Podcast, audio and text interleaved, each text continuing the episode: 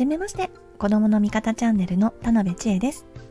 このチャンネルでは、誤解されがちな子供の見方や関わり方をお伝えすることを通して、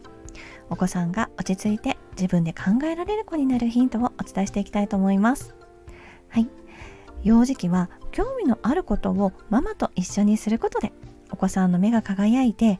え感動するほど集中してお子さんが落ち着きいい行動が取れるようになりますよ。はい、えー、私の、え経験なんですけれども第一子の長男が感じやすい子でよく泣くし幼稚園にも適応できなくて、えー、下の子が生まれてイヤイヤもあったりとかして振り回されていたんで大変だったと思うんですけど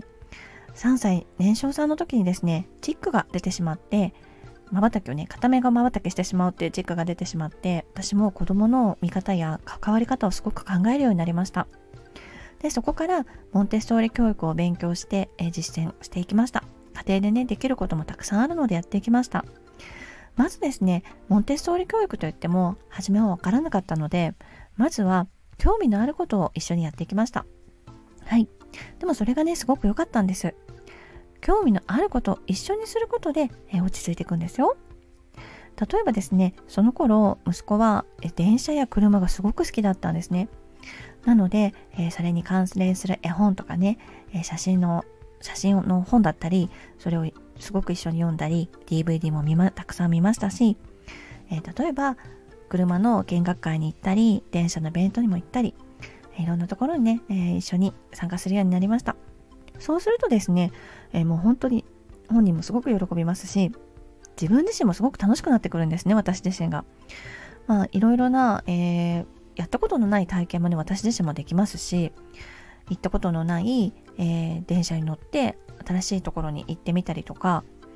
まあすごくですね高い車もね試乗する機会があったりとかまああと4トントラックに乗せてもらったみたいなこともすごくあのない経験だったので楽しかったりとか新たな世界がね子供の興味を通して、えー、広がることによって子供も楽しいしママも楽しいっていう状態になってくるといつの間にかチックはね消えていました。はい。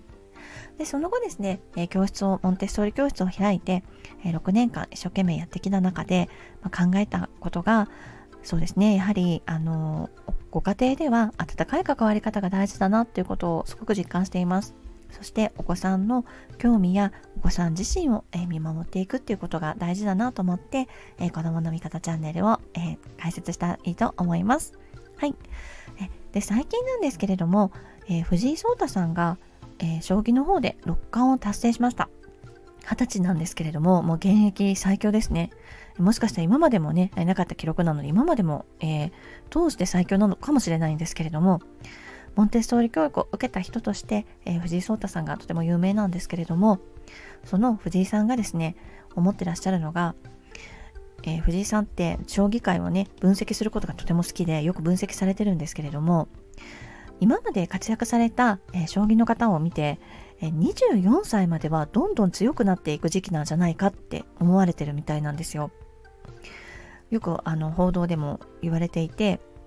それがですね私びっくりしたんですけど実はモンテッソーリ教育では人は24歳で一人前になるとされていまして、えー、そこを、えー、ご存知なのかどうかちょっとわからないんですけれどもあのよく分かってらっしゃるなと思いました。はい。実はそういうことはメタ認知といって客観的に、えー、大筋を通して分析していくそれを分かってるっていうことがメタ認知になるんですけれどもメタ認知をして何歳頃までに何とかっていうことを分かることによってではそこに集中していくっていうことができるんですよね。それってモンテッソーリ教育の効果でもあるし本当にすごいことだなと思いますね。はい。なのでですね、えー、ママさんにもお伝えしたいこととして何もね考えてなくても子供は育っていくものなんですけれども本当の子供の姿を知ったり、えー、発達していく年齢だったりポイントを知っておくそして、えー、子供を伸ばせる関わり方温かい関わり方はどういうものなのかっていうことを知っていくと親子でね幸せに過ごせるんじゃないかなと思って、えー、発信していくことにしました。どうぞよろしくお願いいたしますね。ではまた次回の配信でお会いしましょう。失礼いたします。